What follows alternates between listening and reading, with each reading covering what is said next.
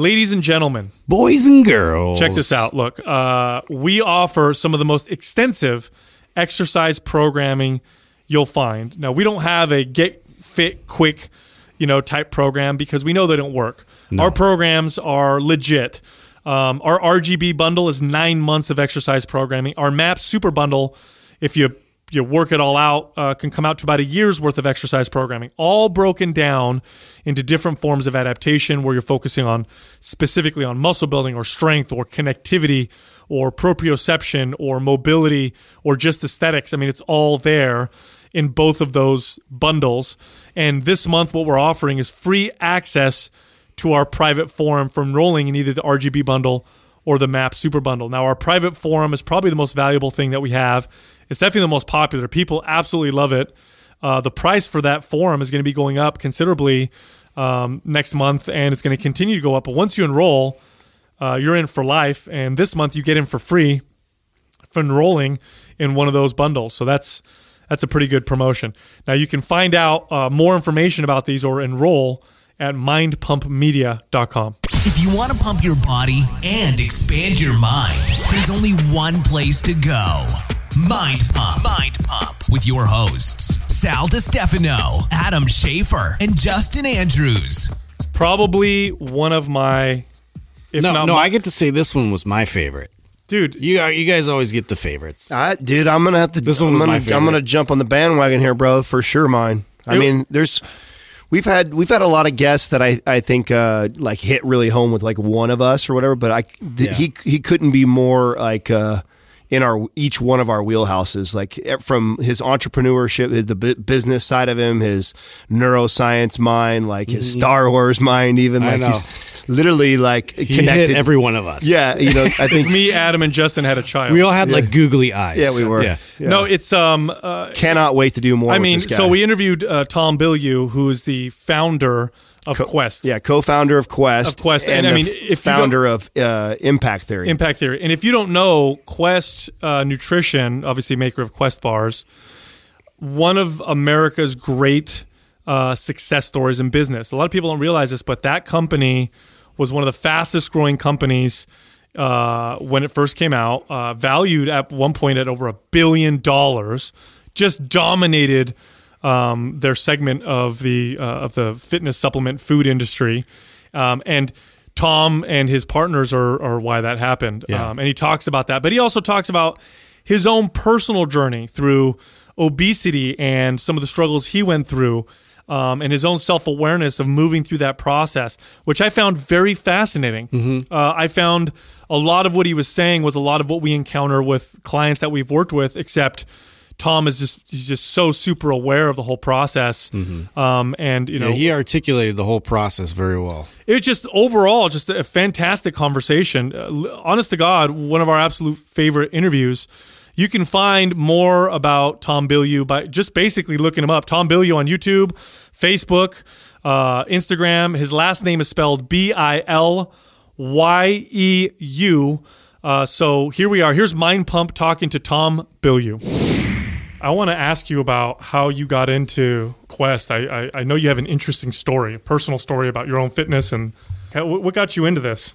Uh, well, it was uh, it was quite the journey. So um, I grew up in a morbidly obese family, and had watched the really destructive power that food can have over people. And it's it's uh it's an amazing drug man. And the food industry who I don't think they were sinister but they've done a really good job of understanding brain chemistry and how to manipulate it uh, through food. And so you get the sort of downward spiral that we're in now but you have to back up in terms of how I got into um, the business side of things. So I met the guys who ended up becoming my co-founders in Quest Nutrition um, long before we founded Quest, and um, I was trying to be a filmmaker. They met me and said, "Look, you're coming to the world with your hand out." And you're never going to be able to control your art like that. So if you really want to be an effective director who escapes the pain that so many artists go through where other people they commission your art and therefore they get to control the direction that it goes you really need to understand business and you need to get access to resources. And so they said why don't you come work for us? We're starting this technology company. It was called awareness tech um, and we need a copywriter And but don't think of yourself like a copywriter. Like understand that you can um, have any position that you want in the company. You just have to become the right person for the job. And so I was just young enough and just dumb enough to take them seriously. I dove in and uh, I started learning anything and everything that I could. And I, you guys see the movie The Matrix? Mm-hmm. Of course. All right. Just so love that movie. Only That- about a million times. that- That's my favorite movie, uh, and it's my favorite movie because it changed my life, and it gave me the um, the allegory that I needed to understand that I was in control of my own life, and that the limitations that I perceived as being external were actually internal. And you know, there there's- is no spoon. there is no spoon, right? That's like one of the best bits from the movie. I love that. Of course. So yeah, 100%. I knew we were going to hit it off. so uh, you know i see that i hear this there is no spoon um, and the other things like when morpheus says you know do you really think that that's air you're breathing? And when he has that sort of epiphany moment of realizing that it he's in a system that isn't controlled by muscular strength and it's controlled by belief. And look it doesn't directly translate to the outside world but i began to ask myself questions like what's my version of jacking into the matrix? Well for me it was reading so in reading, especially when I found Audible, because I can assimilate auditory information way faster than I can reading. Like I've tried to speed read, I just can't get the. I can go fast or I can understand, but I can't yet do both. so for me, it was once I learned about Audible and that I could listen to a book at three x then it really was like being jacked in the matrix because I could get the information so much faster. And so that was huge for me. And then what was my kung fu, right? So if jacking into the matrix was reading, what did I need to be reading about? And for me, that really was business and the mind. And it was beginning to understand my own mind. And so I went super deep on um, neuroanatomy, like really beginning to understand the brain, how it works, what it's doing. And this was the breakthrough piece of knowledge for me that was your brain is a three pound lump of jelly encased in your skull and it never sees light. And I thought, wait a second. If it never sees light, then everything, like looking at each other right now, right? This is all our brain's best guess based on electrical, chemical inputs that it gets. And then we construct a reality. Now, that reality is good enough that we don't bump into a ton of shit and we can navigate our way around the world. But at the end of the day, it's made up, it's a total construct. 100%. So now I know, okay, my brain is lying to me. It may have good intentions, but it's lying and it's making things up to try to help me get through the world. But what are the things that it's doing that are actually counterproductive for me? And if I understand them, can I get around them? Can I usurp their processes and begin to use them to my advantage? And so the gym is, I mean, just to really, you know, connect with you guys, became like this core thing at the center of my being. I absolutely hated it. I still do not enjoy going to the gym, but it is so powerful mentally, right? And you guys look, you see what it takes to transform your physique. You know the amount of energy, discipline, dedication over time that it takes to do that. And yet the rest of their life is in shambles. And they're not able to take those same things that make them so powerful as a physical athlete, as a bodybuilder, whatever the case may be, but they don't translate it to business. They don't translate it to their profession. Like somehow, some way, they're not crossing the chasm between all these profoundly universal tools that they happen to be applying to the gym and then actually applying them to other areas of their life. I always found it fascinating how, uh, because it's all connected, but I always found it fascinating how you had people who understood the uh, the the fitness and health side, and they got that. They got that part. They understood food. They understood how food affects them. They understood how to eat uh, to feed their bodies. They understand how to be active and take care of themselves. And then the challenges they had with business and personal relationships. And then on the flip side, you found people who were excellent in business, excellent with personal relationships. I had many clients like this, could not figure out the fitness side. And you realize it's all kind of the same uh, process. It's all the same, you know, uh, understanding how to utilize these things to get, you know, what you want and why were some of them come easy to us and others are so extremely challenging and why other people have the reverse. I always found that absolutely fascinating. You've made that connection right now. You said why we have that, why you've got the fit people who don't understand. How old are you at this point, Tom? When is, when is this happening for you? Um, well, so I really got on my journey um, of, uh, we'll call it building my mind in my early 20s. I read a book called The Power of Myth by Joseph Campbell.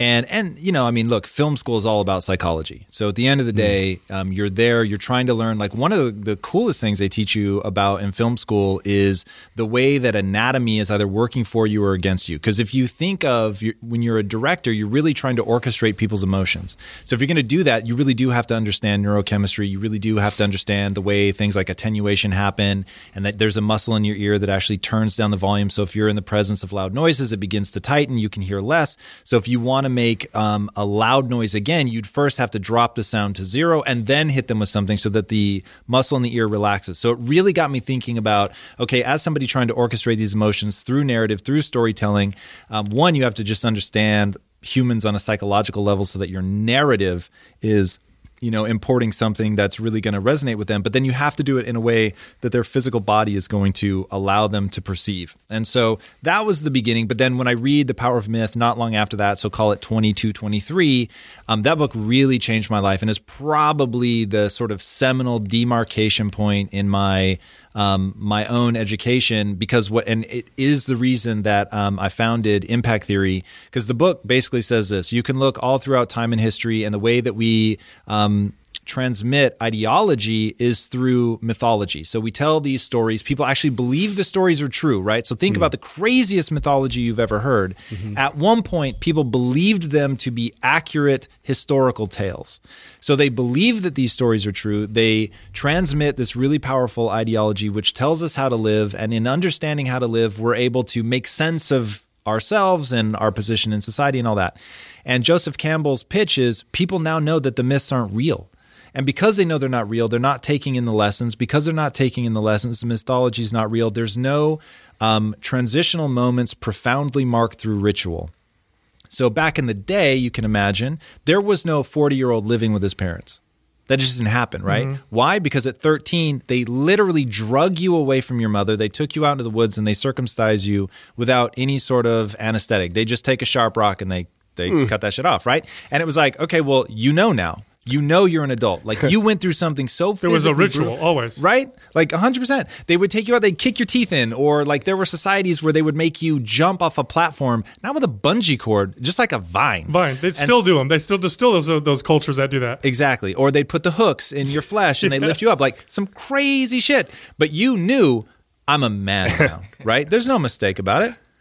And so his pitch in the book is because we don't go through these transformational demarcation moments where you know now you're a fundamentally different human being, you just get like this arrested adolescence and people aren't continuing to evolve. And I found that utterly fascinating. So when I got married, I actually went through a ritualistic scarification because I wanted to remind myself I'm a different human being the day before I get married and the day after I get married.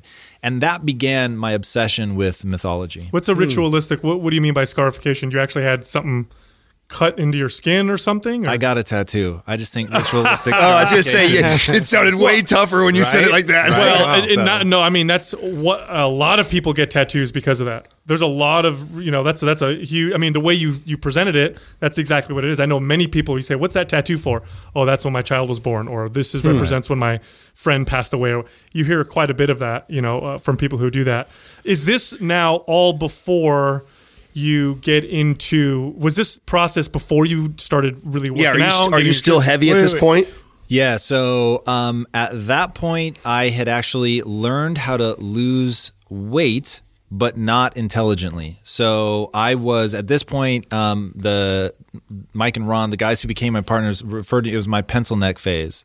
So I had lost the fat, but I like didn't. I had no concept of muscle. Mm-hmm. So um, and then end up going back into a cycle of learning how to put on muscle, but I'm using a seafood diet, so I end up getting really fat, like fatter than I'd ever been in my whole life. That's a whole nother like side of the journey. But so yeah, this was sort of okay. I know I don't want to die of obesity, um, and I'm I'm very good at reducing my calories. So that, I just use that strategy, right? Mm-hmm. So if you reduce your calories enough, like you're going to lose fat. It's just a reality. You reduce them too much, you're also going to lose muscle mass, especially if you're not working out. So I live that reality as well. Um, but yeah, at that point when I'm when I'm reading The Power of Myth, that's where I'm at. I'm I So know how to you- I had a question too. Like, so um, have you heard of uh, Hero with a Thousand Faces? Yes, Joseph Campbell for Right. sure. So, like, I just it's just reminiscent of of Lucas's whole kind of uh, story along with that, like how he kind of became a filmmaker and all that. Do you do you feel like a, a kind of kinship with that? Deeply and more profoundly than I think I'd be able to explain with this crude language.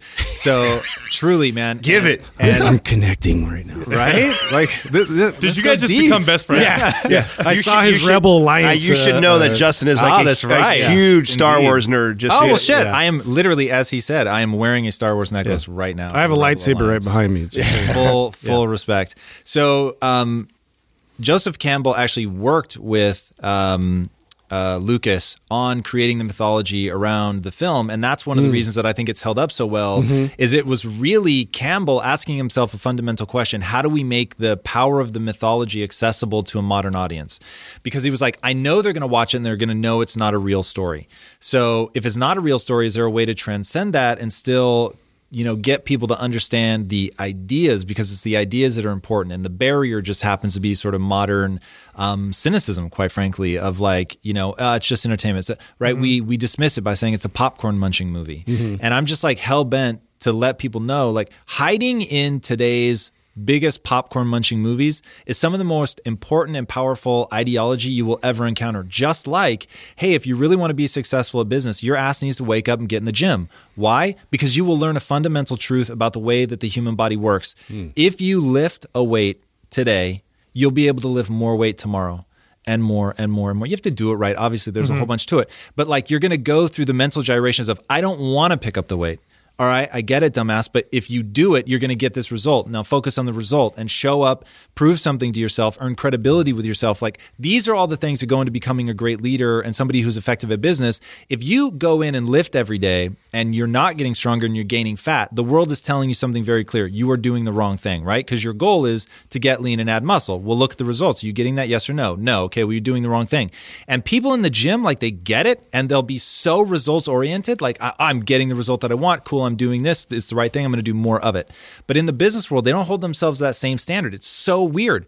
But there's this thing, the gym, that will give you literally exactly what you need to understand, like how all of this stuff works, to be data driven, to look at this stuff, to be a learner, to not be arrogant. But when it's the body and it's so easy to see and understand whether you're getting the results, like people can check their ego, but they just, in business, they get trapped. You know, I think the problem is is that people think it's so separate. You know, I have uh, I've been personal. I was uh, first became a personal trainer about 20 years ago, and I had a lot of success working with uh, early on with kids, uh, teenagers, 13, 14, 15 years old, and parents would start bringing me kid their their kids who needed to get in shape or whatever, but then they kept keeping their kids with me because they did better in school. Uh, they would do better at home. They weren't acting, you know, acting out or rebelling as much.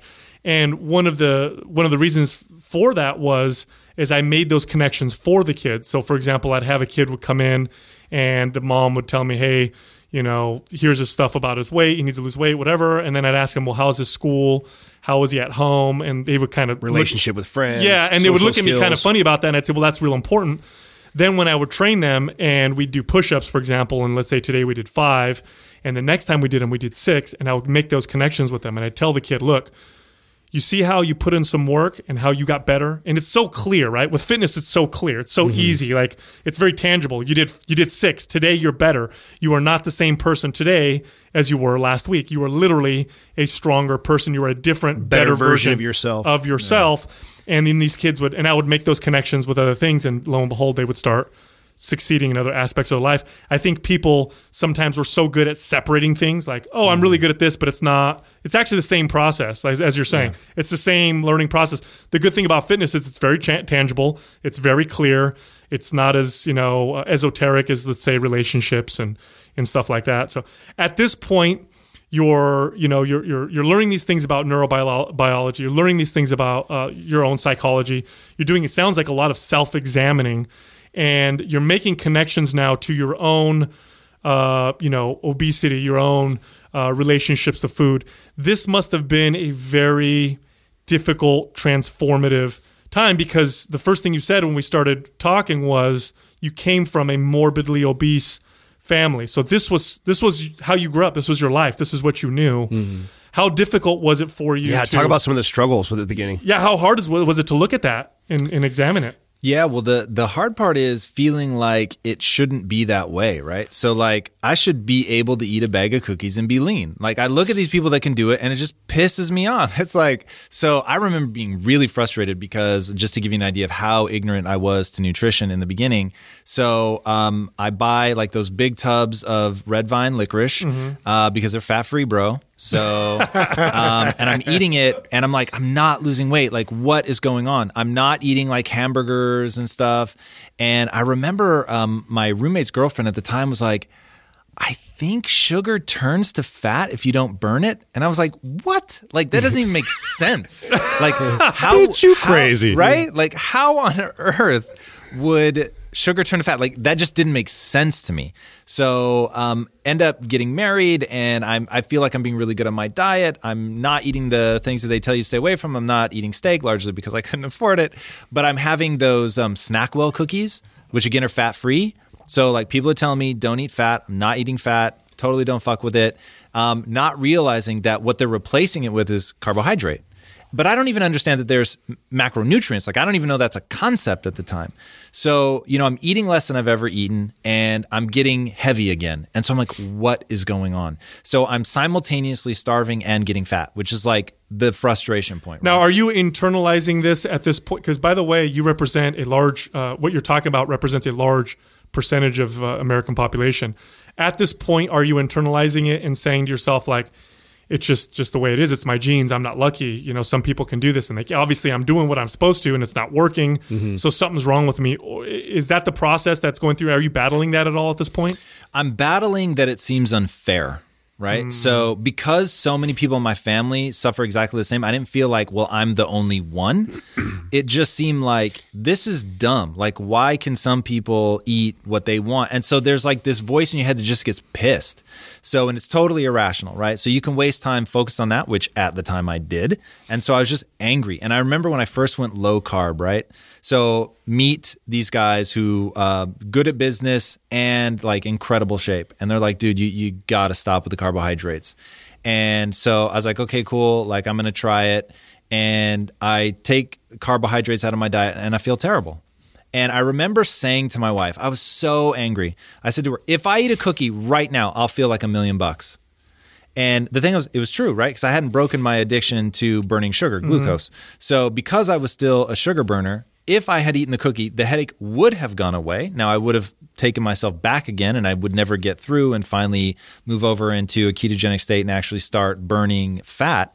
But I didn't know that at the time. I didn't know there was something on the other side of that. So it was just like this frustration of the solution to my problem. And this is where people get hung up. The solution to my problem, which is that my neurochemistry is in a bad place right now. So I don't feel good. And the solution is a cookie. Mm-hmm. And because it's true, people stop there. They eat the cookie, they feel better. They never realize that with enough grit and discipline on the other side of this is a, is a physical transformation mm. where I'm not going to live in this state. I need to get through this purgatory that I'm going through. I need to get on the other side.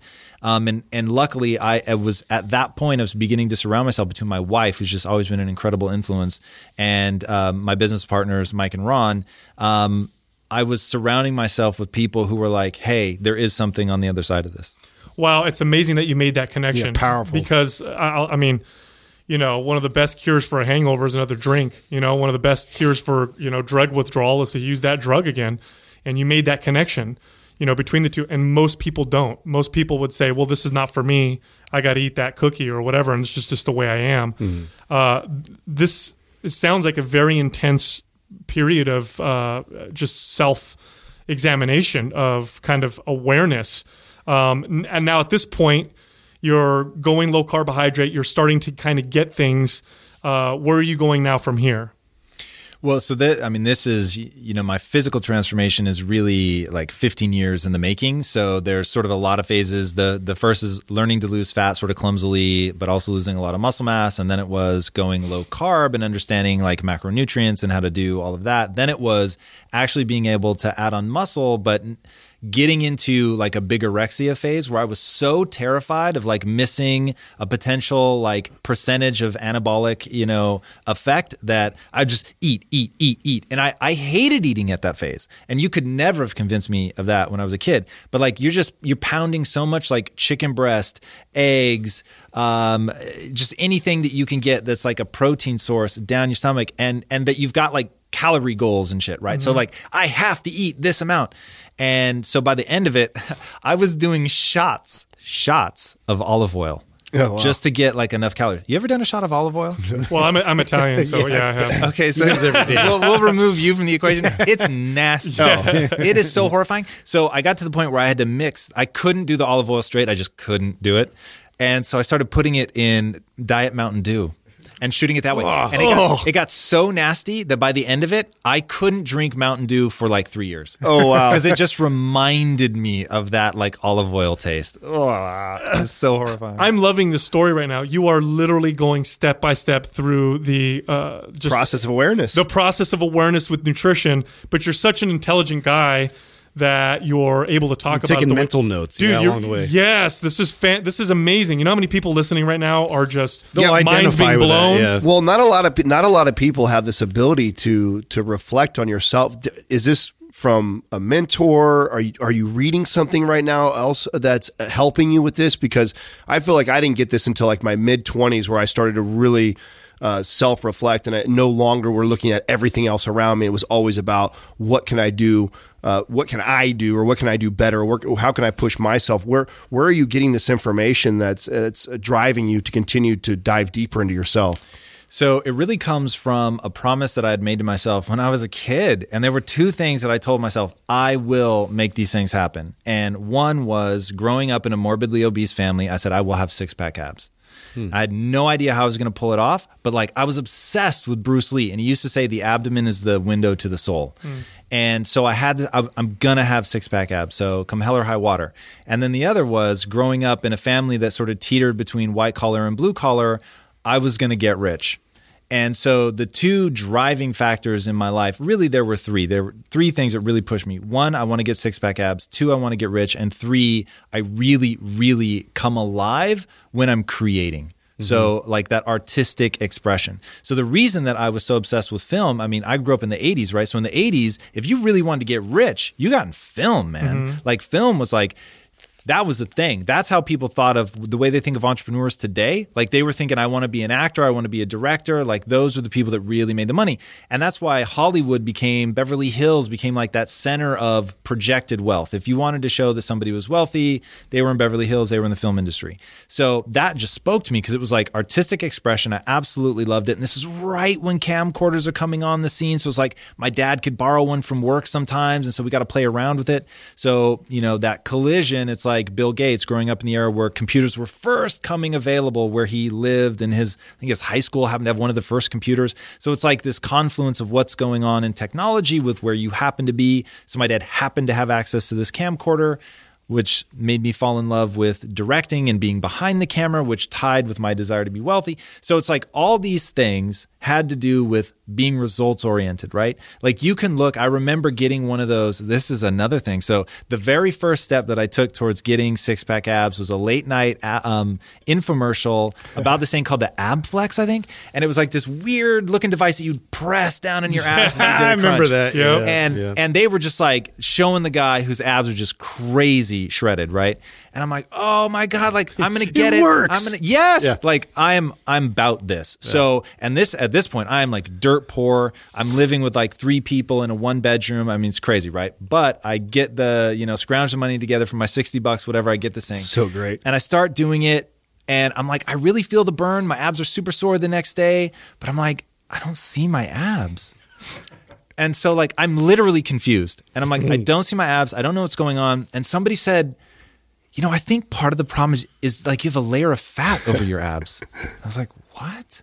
Like that's some bullshit. Yeah, I was like, but then working, if that's true, then I need to lose fat. I don't need to gain muscle. Like I don't understand. So it was like this whole like all these things like sugar turns into fat, and I have this layer of fat over the muscle, and if I don't get rid of the fat, I won't actually see the muscle. So it's like it's all starting to formulate in my mind and i'm thinking okay i'm results oriented i want to get the six pack abs. I need to go where and i don't have the clarity of thought to say i need to go where the data is leading me. I mean that's like today's wording applied mm-hmm. back then.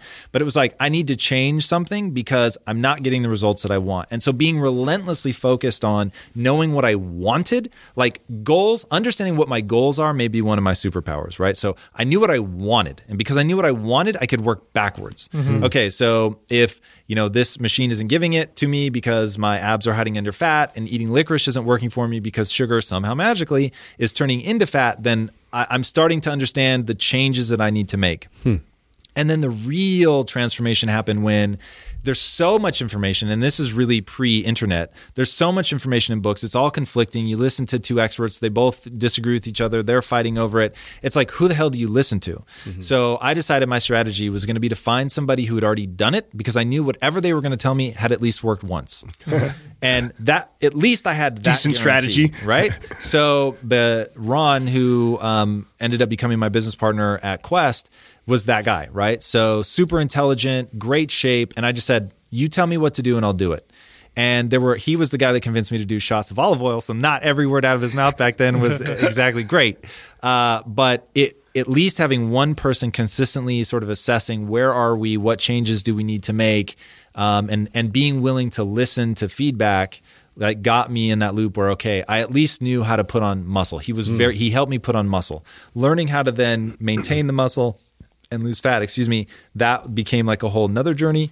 Um, and the one more story, if I may be so indulgent, yeah. do it. Um, Indulge away. Was and th- this was awesome. So I had been working out. I was working out two plus hours a day, six days a week. I mean, I was just like in a demon phase, and I had added so much muscle mass. I was so excited and so proud of myself. It was so transformative. Like you know that that year, right? That first year where you just change your physique and my physique was radically different. I was so much stronger than like I had ever been. It was absolutely awesome. I was so excited. And I was about to see somebody I hadn't seen in like two years. And so I put my tightest t-shirt on. I was like, this is going to be amazing. I look so good in this shirt. She is going to flip out. And so my wife and I go and we meet her, and she doesn't say a word. Oh, now my son physique, of a bitch. My physique is so different, you can't She's imagine. So I'm like, how could she not say a word? So I say to my wife, like, what the fuck? like she didn't say anything. And my wife, with all the love in her heart, looks at me and says, maybe she just thought you'd gotten fat. Oh. And I was like, oh, what? like, is that where I'm at? Like, is my physique so messed up and so distorted that it you could really mistake me for just being fat? And she was like, yeah, like you've put on the muscle. It's rad. It's so exciting. And for people that understand physique, they get that under the fat, you've got a lot of muscle. Right. And if they see you deadlift at the time, for me, this was a lot. I was deadlifting almost 400 pounds. Like I was super stoked on that. And she was like, but for people that don't understand physique, it may just look like you're fat. And so in that instant, I could see myself the way I really was right? Because before that, I'd become so myopically focused on like certain things, like how big are my biceps? Do they stretch my shirt? You know, uh, like the how where are my quads? Am I starting to get separation? You know, like all the shit that like you really get obsessive about. And then all of a sudden, I could just see I was smooth, I was round, I had a gut, I had massive love handles, which is like my Achilles heel. And in that moment, I took the before pictures and then just went on what ended up being like a two year grind to drop like about 60 pounds. Wow. And then like truly for the first time having like six pack abs. You wow. you're you went you such an incredible process. It's like oh god, so many people have to be able to connect to that. Oh my god, because so many levels. You take one addiction and it moves to another and it moves to another, and you're moving along a path. And throughout that entire you know process, you're getting clearer, but you're still not clear. So you're still seeing yourself through uh, an interesting filter, whether it be some people see themselves and say, My God, I'm too skinny. Other people see them and say, What the hell are you talking about? Um, or vice versa. My God, I'm so fat. You know, many times I've had clients, female clients, come into me, um, you know, in middle age and say, Oh God, you know, here's a here's a picture of me ten years ago. I want to look like this again. Yeah. And I'll always ask them, How did you think you looked back then? And they'll be like, Oh, I thought I was so fat, but I was crazy. mm-hmm. And I'm trying to help them realize, like, you do realize that it's we're dealing. Yeah, yeah, we're dealing with yes, there are some fitness goals, but there's also the distorted, you know, view of yourself and you're seeing things through a filter. And we started this conversation by saying your brain is literally creating your reality. Nothing you see, you know, we're not seeing what's outside our heads. We're seeing what's right. inside our inside our heads, and that's part of it. Now, along this process, How do you deal? Because here's the thing: you're going through a lot. You went through what a lot of people go through. The difference is you continue going through it. You kept pushing. You kept uh, growing. You kept self, uh, you know, more self realization, more growth. How did you deal with self doubt? Because you had to have it. Some at some of these points, and we'll get into business also, but uh, there's got to be points where you're just like, this is this fuck. I just want to quit. This is not working for me. Like, how did you? What made you keep going? What what gave you that tenacity? It really comes down to an understanding of the mind, you know? So, what you were talking about, so parallel and all of this stuff, I'm like relentlessly researching the brain at, at at truly an anatomical level, like trying to understand um, not just the cascade of chemicals, but like that there are regions of your brain that they're designed to process X, Y, and Z. Like let's talk about what are, what are called split brain patients. So there's this area of tissue between the left and right hemisphere called the corpus callosum, mm-hmm. and it allows the two hemispheres to talk. Now, what most people don't realize is what it's doing is one hemisphere is telling the other to shut up. So once you cut that, and they do it for people with intractable seizures um, to try and isolate the seizures. Amazing studies, by the way. If you're really into like behavior and psychology, they've done some amazing studies on people with this particular procedure, and fascinating fascinating stuff. Yeah, it's crazy. My favorite one along that line is you uh, create a split brain patient, and all of a sudden, one half of the brain is deeply religious, and the other half of the brain is is an utter aggressive atheist. Oh my god! In in the same brain. Whoa. Okay, now think about that. for That's a second. fucking nuts. It's like So- that M Night Shyamalan movie I just watched. really. I'm actually intrigued. What's the Split. What's it called? Split. I haven't seen it. Haven't Oh, seen that's it? that's the yeah. That's who, who did that. I didn't know that's who did that movie. Yeah. Mhm. Oh, Oh, that's right. And he's got like 34 personalities. a bunch of or something, personalities. Yeah. Oh, Which is that's like a whole nother intriguing Willis area is of brain science. Anyway, sorry. yeah. Anyway, sorry. Go ahead. Keep going. Um, so yeah, and it just what really freaks me out about that is that's when you begin to realize like the voices in your head are real. And there is a negative voice in your head, and that negative voice from an evolutionary perspective. And that's the other thing. I look at everything from the perspective of how did this weird trait help us survive at some point? At some point, it, it almost certainly conferred an advantage. Now, some things, admittedly, just sort of hitchhike and they come along as as sort of a byproduct of something else. But I find it really instructive to say, how did this serve me at one point in history? And the voice in your head that's trying to keep you safe, the one that's telling you not to like overstep your position and make sure that you fit in in the group, like when getting ostracized from the group meant certain death, like it was pretty important not to step on too many toes, not to piss people off, to really understand sort of where you are in the hierarchy, uh, to make sure that you were trying to mate with the appropriate level female, you know, like all these things that sort of tell you know your place and stick in it. This is why public speaking is always one of the number one fears people have. That public, that social, uh, you know, being ostracized in front of people. My God, people would rather swim with alligators than you know f- do something embarrassing in front of a million people. It's, it's uh, what you're talking about. It's very, very fascinating. Yeah, and that that one is incredible. When that study came out, I was like, I can't believe this is real. That people people are less afraid of being in the casket than they are to be the one giving the eulogy. That's crazy. That's like What? great. Yeah. People are less afraid of dying than they are of speaking at a funeral. Yeah, what what, what people don't realize Doesn't make any rational sense. what but people I get it. what None. people don't realize is the way evolution works right is that you have to survive to pass on your genes so it's what it's the better safe than sorry uh, you know rule it, it like it, it, it's it trumps everything when it comes to evolution so the light so if i look around if i think that there's something around the corner um, because I'm, I might be afraid that there's something around the corner. It's much better, especially from an evolutionary standpoint. It's going to be beneficial for me to assume that something dangerous is around the corner versus not assume because just in case there is, I'm going to survive. And so we are these these massive anxiety, fear-ridden, you know, uh, not logical. We think we're logical, but we're not uh, thinking you know creatures and you, when you ex- examine it from an, an objective point of view it really is mind-blowing. Like i'll give you an example. If if we took you know uh, 500 random people and asked them hey uh, you know is it safer for kids to play outside today than it was when you were a kid growing up? And I, almost all of them will say yeah absolutely. It's it's actually not true. It's far safer today than it was you know 30 years ago That's what you meant to say. You messed that up. oh did i mess it up Yeah, yeah, you said yeah, you said that people would say people would say that it was safer back then than it is today. They they oh they they would they would Yeah, think it's they- safer. that's what they would Yeah, say. Sorry, they they would think it's safer back then than it is today, but it's false. It's far safer today than it was back then. And the reason why they think that is because you know, you know, because of TV, because of social media, some kid gets kidnapped somewhere in the country. Oh my God, it feels like it's happening all over the place, and so we're we're, we're better safe than sorry. I, am going to think it's I'm going to think the bad. Uh, uh, that's that's where I'm going to go naturally, and uh, that goes with taking chances with anything, business or relationships, or my God, it's just it's just one of those things um, that molds our behavior so much. So uh, learning that stuff is uh, fascinating. So you're learning this stuff, and it's literally driving you hmm. to be more tenacious with your own goals and growth. Just understanding that. Are you influencing your family at this point? Like, are they really paying attention to your process, and are they supportive or? Um, in the beginning, they were um, curious at best. Hmm. And so my mother, who by the way has always been my biggest cheerleader, she just always always supported me. But and she admitted this uh, not too long ago. Once I'd been very successful and everything, and, and she could sort of come out of the closet. Um, she she just quietly assumed I was going to fail. And I remember like when I was um, approaching college, I almost chickened out and. I was there was me and one other guy from my entire graduating class that left the state. Everybody else either didn't go to college or went to the same two colleges. And so at the last minute, I was like, God, I don't know that I want to do this. And, you know, I could just go to that same school that all my friends are going to go to. And my mom put the hammer down and she was like, absolutely not. You are going to. I ended up going to USC. You're going to USC. You're going to follow your dreams. And then literally every day after that, she's been trying to get me back.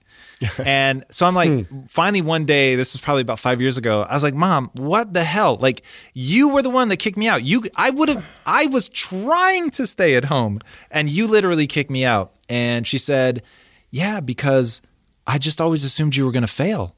And it was the way she, oh, wow. like she said it with mm. love in her heart. Like yeah. there was no malice. Mm. She just thought you have to at least try to chase your dreams. But I've seen you. You haven't shown any signs of promise. You're super fucking lazy, which by the way was entirely true. And so I just thought, well, at least you'll never say what if. Hmm. You'll have tried it. It wouldn't have worked out. You'll come home. Like you'll have a, a nice life. You know, I mean, for my mom, she still to this day lives like in a car five minutes from where she grew up. So it's like that's and by the way, the stat on how many people do that is so crazy. I can't remember the exact number, but it's got to be well over fifty percent of people end up within five miles of where they grew up. Mm-hmm. Crazy nuts. Yeah. Uh, so believe it. She just assumed, you know, that I was going to be coming back home, but I don't because the one thing that nobody accounted for was this sense of being goal oriented. Like I know what I want. And so I'm just driven enough to get there. So yes, while I'm lazy, if I look at laziness like this is real in my life, I am I am profoundly lazy. But I look at laziness and I say, is it going to move me towards my goals? Yes or no? No? Well, then I can't indulge in it. So, and this goes back to why I had to study the brain and understand that you've got these voices in your head for a reason. They don't serve you necessarily in a modern context. So while you have emotions, while you have negative voices, choosing to listen to them is where you have your power. You can either listen or ignore them. Now, my thing is sometimes I actually listen. So, like, I'll wake up in the morning and be thinking, oh, you really fucked up that business decision. Or, you know what, yesterday you just did not train hard enough. And secretly in your heart, you know that's true. And most people are like, Tom, what do you do to like silence the voice? And I'm like, I don't silence the voice. I don't even try to silence the voice because that motherfucker is the only one telling me the hard truth. and I want to know, like, I may ignore them because it may be counterproductive to see myself as less. And in fact, I should probably work really hard to see myself as more because it's going to give me more confidence, is going to let me move forward. But the moment I become blind and I can't see where I'm messing up or I'm not kicking myself in, in my own ass, like that's why you plateau. And then the young, hungry upstart comes and kicks your ass. Like, how did Quest come in and just take the world by storm? Because we were just hungrier than everybody else. We mm-hmm. wanted it. We were willing to do crazy shit to make it happen. And it's like the day you think you've arrived, the day you think you figured it out, that you're doing it all right, I promise you, you're dead. Ooh, I want to know what that crazy shit is. Yeah, let's talk about that. How did so so how did it start? How did you start with Quest? Because you're, you're you met these two guys, these friends of yours. You you're fascinating with film. You're losing weight. You're figuring that process out.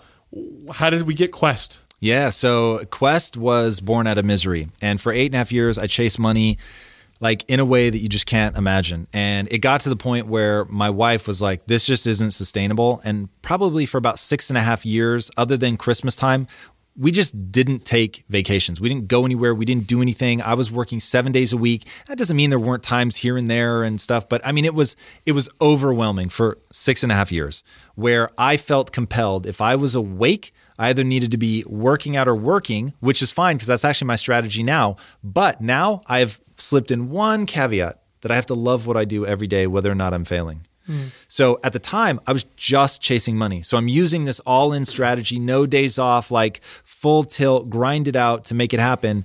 And in all of that, we're building this technology company. It is a fine company. It's okay. We make a decent product, but no one's thinking like, hey, there's a customer out there that really needs this. How are we helping them with this?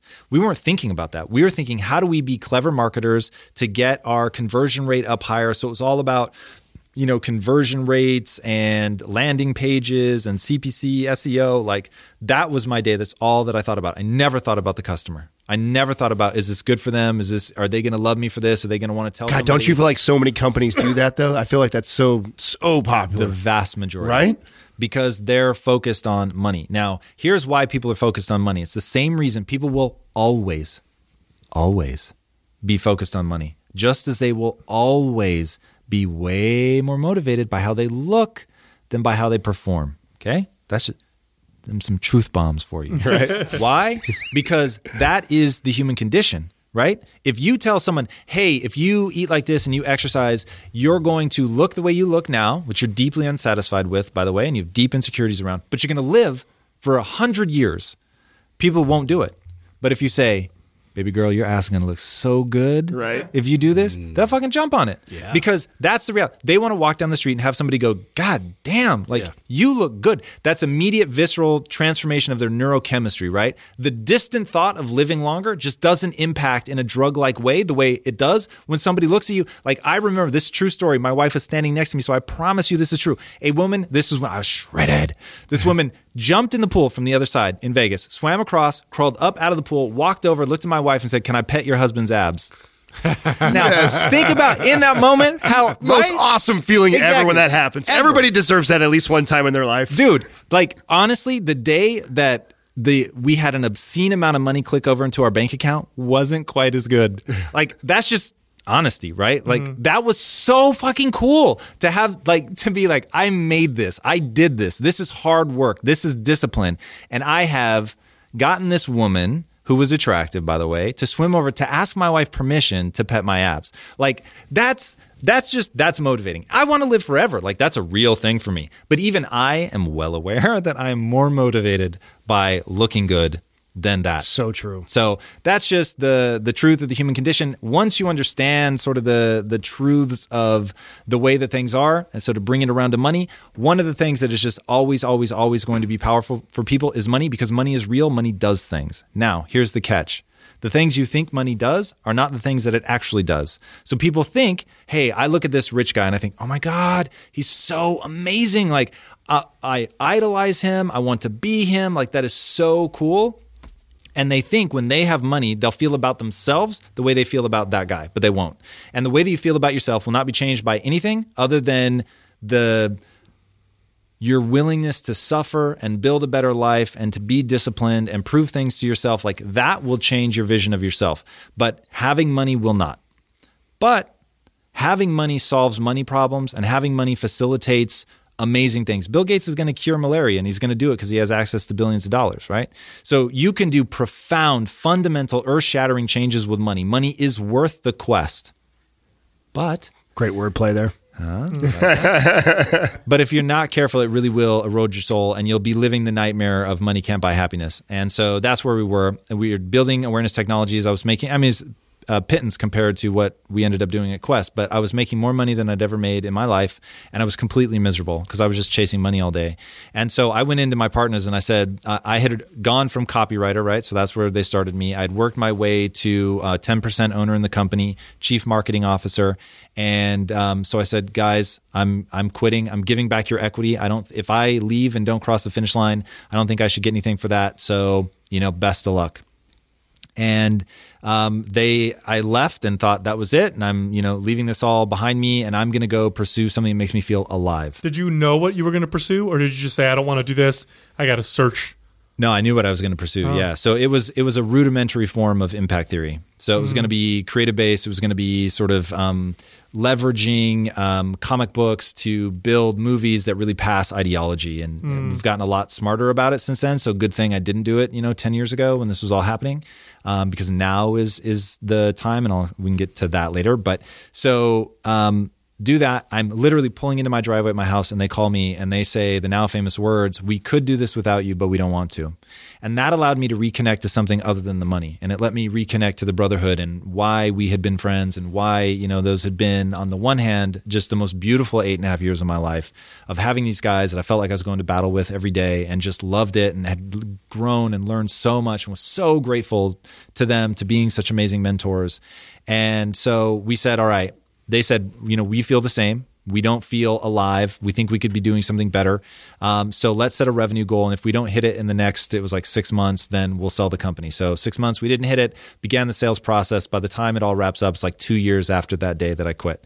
And um, in that process, we begin thinking, okay, well, what's going to be the next thing? And for three very different reasons, it ends up being Quest Nutrition. For me, it was I grew up in a morbidly obese family. I was watching people that I love very much eat themselves to death. And I just knew that the answer to helping them be happy was to get them out of the negative self body image because it was so eroding their self esteem and their confidence. They're just never going to be happy when they feel that negatively about mm-hmm. their own body. So, and the only way to do that was to make food that they chose based on taste and it happened to be good for them. So that was my goal. And then my partner, Ron, really, really is the nutritional genius. The guy is just like on another planet. And I mean this sincerely. He is, in my opinion, the Steve Jobs of nutrition. Like what he's able to see, like how far out into the future he can see, the way that he understands human metabolism is, is unreal and is he has dedicated himself the way that I've dedicated myself to learning the brain. He has dedicated himself to learning about metabolism, like at the deepest level, and seeing connections between uh, what we eat and cancer. And he's to watch him get taken so seriously by like the highest level cancer researchers in the world. And it's not saying he's correct, but just that like you may be having insights here that that nobody else is having. Like, and I'm aware of what's going on around the globe. So it's just really, really fascinating. And then our third partner um, is just a logistical genius. And so uh, when Ron, the, and this was the crazy thing that we were willing to do that other people weren't willing to do, um, was when we formulated our bar and then tried to go to market and get somebody else to manufacture for us because we had no intention of making it. Um, every contract manufacturer out there said this bar is awesome. Like from a taste profile, from a nutritional profile, it's great, but it can't be made. And we didn't believe them, which was a mistake because they were right, by the way. But there was one caveat to that. And this, like, if anybody out there remembers anything I say today, remember this part of the story. They were right that the Quest protein bar could not be made on the equipment that existed. So you've got two choices. You can either change your product to fit the equipment or create the equipment. There you go. Or you create the equipment. And so we were the first company, you just gave me the chills. We were the first company that said we're going to change the hmm. equipment, right? So we got into the game of being our own manufacturer, which everyone thought we were crazy and actually engineering our own equipment and working with people to change things. So we knew we couldn't buy anything off the shelf. We had to make modifications, but we were willing to do it. And like that subtle shift in mindset of realizing that there is still a door open when people say it can't be made, mm-hmm. like going back to the matrix, that's their limitation. That's not mine. Now, did you know you were crazy or did you go into it saying, nah, we could do this? And now looking back, go, holy shit, what were we thinking, man? Yeah, we thought, oh, we got this. Come on. Like, this is so about us. grit. You know what I mean? like, oh, we just need the like grit to, to get through it. Yeah. And then we went from, it took like eight people, like six hours to make 1,200 bars by hand with rolling pins and handheld knives, um, sealing them three at a time with like this little sealer that you had to step on. It was oh, crazy. Shit. Wow to it taking more people more time to make fewer bars on the industrial equipment. And we are like oh dear god. And now we've you know just spent virtually all the money that we got from the sale of the last company on this equipment. Like what do we do now? And so that was when mike was like i think i can re-engineer this.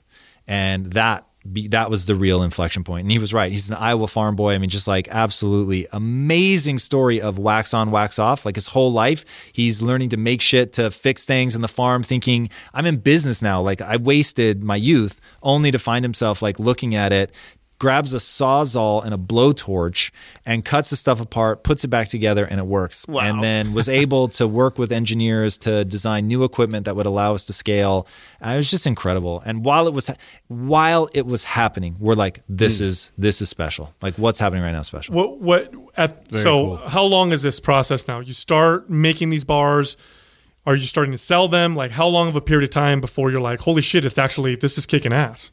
It took about 18 months to formulate because um, you can make something that you can eat and is delicious, but um, making that shelf stable is like a whole nother ball game. Oh, I know. So we actually considered doing a marketing campaign called "The First Bar That Rots," because what we wanted people to understand smart, is like that is this, very smart. This is actually real right? We're not putting preservatives huh. in it. There's no sugar. There's nothing because binding the water is your problem, which I never would have known going into this. So your enemy when you're making something shelf stable is water, hmm. and you've got to find ways to bind that water to trap it inside another molecule so that it can't interact with anything especially mold, right? Because that's what ends up happening. Whatever bacteria is in the that's present there, it has the environment to grow, and it does, and now you've got problems. So you've got to find a way to bind the water, and we worked with some amazing people to help us figure that out. But that all took about 18 months. Um, as soon as we launched, our strategy was to give it away. So um, we had we had an early. Oh, that's the internet model. Yeah. Mm-hmm. I mean, I, I don't. I, that's totally the internet model. Very, very successful. And this was back in. So we originally started conceiving of the company in 2009. So in 2009, um, I had been really impacted. It wasn't called social media at the time, but I was being impacted by what was happening with this idea. I think it was Kevin Kelly told to me via Tim Ferriss about this notion of a thousand true fans, right? Like find your thousand true fans. You can see what's going on on Facebook. Everyone thought Facebook was just a distraction for businesses. And I'm looking at it and going, it's, a, it's just a megaphone, right? Mm-hmm. So it gives people a chance within minutes of an interaction with your company to say something nice. Like what a powerful way to find those thousand true fans and to give them a reason to say something nice. So we went, we said, our goal now is it's no longer about selling. It's about evangelizing customers. It's about delivering value at every conceivable touch point. The product, customer support, everything. Like we're just going to bend over backwards. We're going to create community. This is going to be all about building community on this uh, this Facebook thing. And so we just now it is so self-evident everybody is building community and social marketing and all that back then it, we didn't even have words for it right? We were just like, we want to deliver value. We want to celebrate transformation. We want to build a community. It's what we were calling mirror marketing. We want them to see themselves, not the products. So it was like, it was just really a transformation. And that's why between actually making this product that was totally a paradigm shift and tasted like it had sugar but didn't. And you know we had all our own equipment so we were able to make something nobody else was able to make. And then marketing in just a totally new way being really early on the social movement that's how we blew up and we ended up growing in manufacturing. Think about that for a second. In manufacturing, we grew by 57,000% fucking crazy. in 3 years. So you did this through Facebook and giving Whoa. it giving away lots of product and having people try it? Yeah, writing to people literally. I, I think Layne Norton was actually one of our uh, one of the early people that we wrote to, but it was him and a bunch of people like that that we knew would understand the product.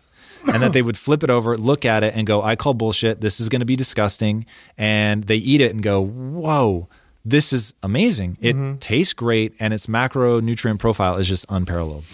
Wow. So, because uh, you guys were named, weren't you named one of the fastest growing companies at one point? Yeah, Inc. Magazine early... 2014. We were the second fastest growing company in America. Now, how long has, uh, from inception till now, how long has Quest been around now? Uh, I think we're edging up on six and a half years. Six and a half years. Uh, how big is the company? Can I ask? Yeah, it's um, we don't disclose numbers, but it's it's big. It was valued at over a billion dollars. Holy shit! In a very short period of time. Wow. Yeah. I mean, that is a meteoric That's rise. Massive. Yeah, now, it, in uh, here's the thing: that how many employees now? Um, I can't give you an accurate count as of today because I'm I'm not I'm in a founder role now with the company. I'm not there on a day to day basis. But at last count, when I was there, it was 1,400. Now, uh, and a lot of people are going to hear, "Wow, you know, six years so fast!" Like, but this is really the beginning of this whole process. Was way before that. Obviously, all the stories you told us from you know from what you did before, it sounds like it all contributed to you know the formulating, you know, getting this product on the on the market, putting together, having the courage to create your own machinery to make it, mm-hmm. uh, all that stuff. I mean, it's a long, it's a very long process, and I want people to know that like it doesn't just start when Quest was invented. It started way before that. No question. And and this goes back to, you know, what really got me thinking about this when we started talking about it is you've got to put something that you love doing. Like the question I ask myself is what would I love doing every day, even if I were failing, right? Because you can love just about anything when you're winning, right? Because then everything is easy, it's effortless, there's huge reward. But what do you love enough to do it even when it's really hard and you're losing, right? That you just believe in it. And so that was the the big paradigm shift for us was that. And so it was stuff that we were already doing and thinking about. And so for everybody listening, if you know, if you want to start a business, like start from there. So what are those things you're interested in that you really like you just believe in it's an obsession, you do it when it's free, like it's just it captures your imagination and makes you feel alive. Find a way to build a business around that. Mm. Mm-hmm. What What do you see now with it? Because well, six- I w- I w- before you go transition, I want to get into uh, impact theory a little bit because well, before we got on the mics, you started to share a little bit about that and your your your vision and and how that came to be. And I see a lot of uh, our audience that are big Mind Pump fans are, are going to see a lot of parallels with that and what we're doing. Um, you know, I, I didn't really realize that a lot of people or that anybody else really saw this. I mean, I believe that, like just like what you said earlier, that you know, um, it's going to change social media and having your own platform and the podcast and the YouTube channels and things. This will become necessary for all businesses in the future, and you'll get gobbled up if you don't. Explain impact theory and how that evolved and how that's connected to all this and, and your vision with that. Yeah, for sure. So, um, just like back in 2009, it was very clear that the social media was going to change everything and that some people just were never going to embrace it and they'll they'll finally sort of do it when their arm is being twisted at the end. But the problem is when you get a big company and you get a big change like that, they just culturally they can't make the adjustment. There's too mm-hmm. many people to try to get on board and get excited about it, which is why and this is sad to me because it does not need to be this way. And people just need to understand you're fighting against the natural human inclination towards becoming an expert. And when people are an expert, they fight to defend that status. I totally I don't ever want to be called an expert. Why? Because then my ideas will calcify into dogma and I'm not learning anymore. I'm not staying fresh. So Ooh, like student first. So refreshing right? to hear You that. have yeah. to and and here's it is a survival mechanism. It's not me trying to be cool. Like that shit is just you want to stay relevant, you want to stay mm-hmm. capable cuz you're always from from a commerce perspective and commerce rules the day for a reason. We can go into all that but we'll we'll not for now from a commerce perspective, you're always going backwards. You're always going downstream. It is always to the young, always. Okay. They will always be the most dominant economic force. Once you understand that, and the reason, just really simply, is because people have the propensity to calcify into dogma. If I buy Crest, I buy Crest forever. There's nothing you need to do to me other than make it available where I shop. You don't have to advertise, you don't have to market, nothing. But Young people, they don't have that established yet. The world is so dynamic. They're discovering things for the first time. They're totally malleable. So, advertisers, marketers, business people always need to be looking backwards. But the problem is, they're not escaping their own mind. They've calcified into dogma. The way that they market is the way that they market. And Snapchat, like, what the fuck is that? That could never be like usable mm-hmm. for business. Look, dumbass, like the 12 year old grew up with it. So yeah. now it's a part like of how they interact with their friends, yeah. right? Just goes public. The, this is like the world that you live in, whether you want to or not. So mm-hmm. you better figure it out and find a way to internalize it because to what we were talking about before we started rolling, like the world has changed. Okay. It's, it's already happened. Now, most of you have been shot and you don't realize that you're dying. That, that's the reality. And what I'm trying to do, impact theory, is to acknowledge that the gun went off and I don't want to be hit by the bullet. And the bullet looks like this. Everyone is beginning to understand now, millennials, it's but it's just like stock tips. By the time it reaches the general public, by the time the general public is aware of something in the stock market, the opportunity's gone. Mm-hmm. You've already missed the boat of millennials, okay? Start thinking about Gen Z. What Gen Z, Gen Z right now, I think they're 19 to 20 at the upper edge and then going down to five years old. Okay. Gen Z is who you need to start thinking about. And they have grown up 100% with social media. Yep. They don't know, they don't know a world without social media. So grandpa, you can tell stories about the world that didn't have social media and how it was like some better, more pure time, or you can accept that it is the reality and that's given them a mental framework where transparency is as it should be. And the days of companies trying to keep things from you, trying to position and spin, like that shit's dead as disco. And so, like when you look at the number of people that voted for Trump that were millennial or younger, it's like 0 mm-hmm. right? So because because of the sense of spin and all like they're just it's so anathema to them like, like they can't even begin to bear it so understanding that as a business person you must become transparent the reason i had no desire to step out front when I was, I had, I had had, by the time I stepped out front, I'd had 13 years as a business person, never once made any attempt to be visible. When we started um, Quest, everyone was like, dude, the company needs a face. Like, you should step out and do it. And I'm like, no, I'm not interested in that whatsoever. And then I began to realize the shot's been fired. Like whether I want to or not, there needs to be a level of transparency. So we started building the studio inside of Quest, which ended up being called Inside Quest. We had the show Inside Quest, which was all originally just about trying to pay forward what I had done to my own mind to the employees, but then realized, okay, this is actually an awesome opportunity to be transparent, to show the world who we really are behind the scenes so they can feel good about it because wealth creation in like a, cloistered, hidden way, like freaks people. There's actually a line in a rap song. Oh God, I wish I could remember it. it's something like um, money out front, no problem. Uh, money in your pocket, you got drama. It's something like that, where it's like if you're trying to amass resources and hide it and not show the world what you're doing with it, people are going to get weird. Like that's a truth of today, right? Mm. You can argue whether it should be or shouldn't be, doesn't matter. That's a truth. But you can amass all the wealth you want if you show people, look how I use it, right? Nobody's hating on Bill Gates. Dude's worth billions of dollars, but he's out trying to cure malaria. Who's mm. going to hate on that, right? It, the real, in fact, realism is so important. Like if you ask people, you know, uh, does the, the, faceless CEO of Walmart, do you think he deserves his salary? They'd be like, no, that guy's paid way too much. And you ask him, hey, do you think Beyonce earns all of her money? Oh, absolutely. I think they know her because she's so much more transparent. You know, I had an interesting, you're talking about, you know, uh, Generation Z, which for some reason I was unfamiliar with the, uh, the termina- you know, the terminology to describe them, but I have two kids and I had an interesting uh, situation uh, or, or paradigm shattering moment uh, because I've just moved into a new place. I just ordered, you know, or set up, uh, you know, TV. So I have like Dish Network or whatever. And my kids watch approximately 0% of it. They watch YouTube. I yeah. literally am wasting, I don't know, 150 bucks a month on, you know, cable TV or whatever, and my kids could give a shit. They watch mm-hmm. YouTube, and I'm looking at these YouTube channels that are, uh, you know, uh, d- dedicated to kids. There's a fucking channel, no joke, I'm not making this up, and people with kids know exactly what I'm talking about.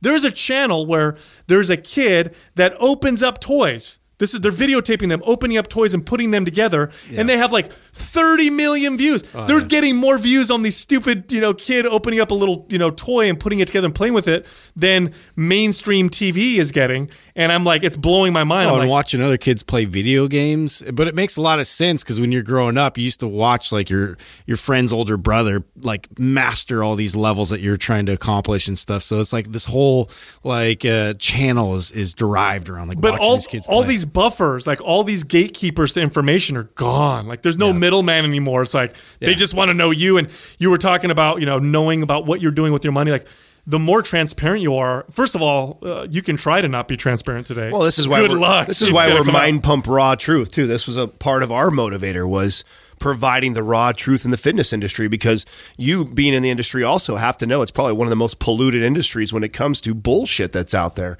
So much propaganda. I mean, it's crazy. Oh, so much of the information is just uh, it's just false. So, um, so impact theory.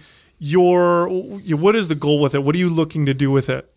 So to uh, make it really succinct, so I was explaining at the top of the show, um, jacking into the matrix. My version of that is reading. So I'm reading to assimilate all this information, and then my kung fu is business.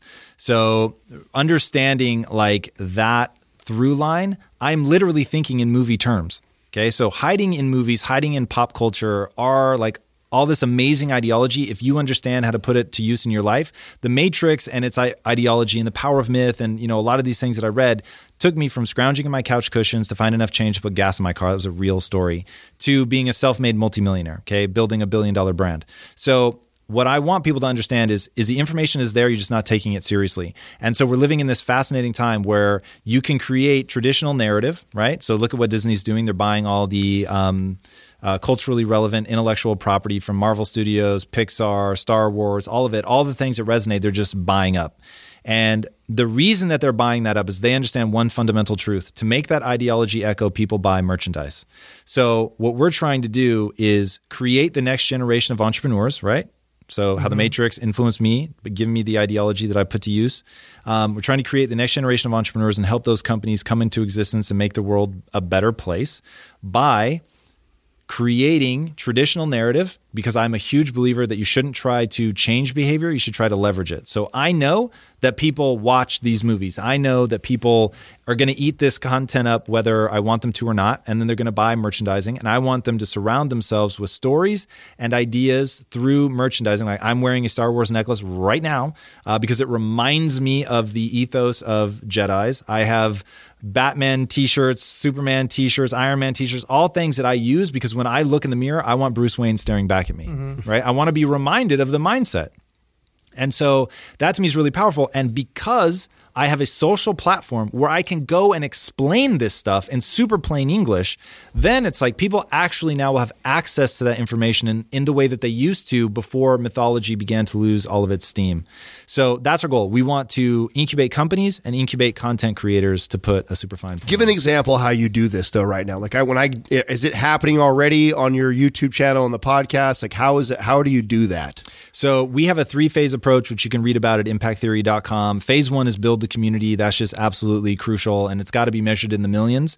And if you guys saw um, my big fat Greek wedding, in that the mother says the father may be the head of the family but I'm the neck and the community will always be the head. You do not get to tell the internet what to do, right? That's like super famous. So you don't get to tell the crowd what to do, what to think. They're going to tell you, but you can point them at anything you want. And there's a great quote actually about the media. The media is terrible at telling you what to think, but they're amazing at telling you what to think about. Mm. And once you tell someone what to think about, you've already won half the battle because you've got their focus on something. And focus changes everything. If you follow me socially, at Tom Bilyeu, uh, you're going to see like I have an obsession with focus. Like what you put your focus on is going to determine your life 100% because merely focusing on something makes it more important. Once it's more important, you assign causality to it. Read the book Pre-Suasion by Robert Cialdini. This notion of causality from just importance implied by focus. Ooh, very interesting and that's one of the ways that the media manipulates people. So anyway that's that's what we're trying to do. I'll give you an example of what we're doing right now um, that's sort of the perfect example. So we have this talk show. Um, like you guys i'm able to attract thought leaders in a certain niche. One of those niches happens to be the brain because i'm so focused on that and i think it's so so relevant no matter what you're trying to do in your life um, the most famous neuroscientist on the planet right now is a guy named vs ramachandran he wrote the book called phantoms in the brain absolutely astonishing book that just details some of the stuff like severing the corpus callosum and what happens. Um, he came on the show did the interview with him and after the interview he realizes like whoa you've done your homework you actually understand this stuff. Um, i have a research assistant who's building a company called neurovalens and you guys are going to love this. I can't believe i didn't bring this up sooner. So they have a device could be total bullshit full disclaimer and you guys will smell the rat in this one just as i do. But they have a device that is fda approved believe it or not for claims regarding weight loss because it stimulates the vestibular nerve. Now, their whole theory is the vagus nerve, people have stimulated it to death. They've done like every study that you can do on stimulating the vagus nerve. And but nobody's really looked at the vestibular nerve. Now, the vestibular nerve, as you can sort of guess from the name, is meant to track balance, motion, movement, right? Their hypothesis goes like this. There's nothing in the body that counts calories. So what's deciding whether to uprate or downregulate your uh, metabolism? And the um, vestibular nerve communicates directly with the hypothalamus, which is in charge of your of regulating um, metabolism. So their guess is like an iPhone tracks movement, that the vestibular nerve is tracking movement and sending a signal to the hypothalamus saying we're moving a lot, therefore it would probably be a bad idea to store fat. And in doing that, what they found is by stimulating it, that they notice a reduction in the amount of stored body fat. And they're beginning to do studies now watching with, um, forget the name of the, the thing you put on your face that tracks what indirect uh, calometric reading. Oh God, I'm brutalizing it. Layne Norton right now is rolling over because I'm killing this so bad. But um, it, it's detecting, I think, the hydrogen levels in your breath, which tells you how rapidly you're oxidizing fat. Mm-hmm. That, that's the rough ballpark idea for all the scientists in the house. They know how badly I got that wrong, but that's the directional thing and um, and what they're seeing is that you're as you're wearing the device, the it does seem to upregulate and even continues to upregulate after you take it off. Now, I go into this with a level of skepticism you can't imagine. Um, so, but anyway, that's that's how the cycle works. right? If this is real, let's just pretend for a second that it is, and it has like a 20 to 30% ability to increase, upregulate God, that'd your be breakthrough. Right? It would be absolutely amazing. Earth shattering. And if you're really thinking about it and you go, wait a second, the only other thing that I know is that tied to movement, motion, exercise is depression and anxiety. If that's true, and that's where they're taking their studies now, it would literally be the trifecta. It mm-hmm. would be uh, make you happier, make you lose weight, uh, make you feel more energy, give you better, you know, more you know better cocktail of hormones and chemicals and all that stuff. Yeah, I mean it would just be nuts. So the social aspect of the show introduced us to um, a company that we believe, if it's real, and we're very much in the process of finding out if they're real.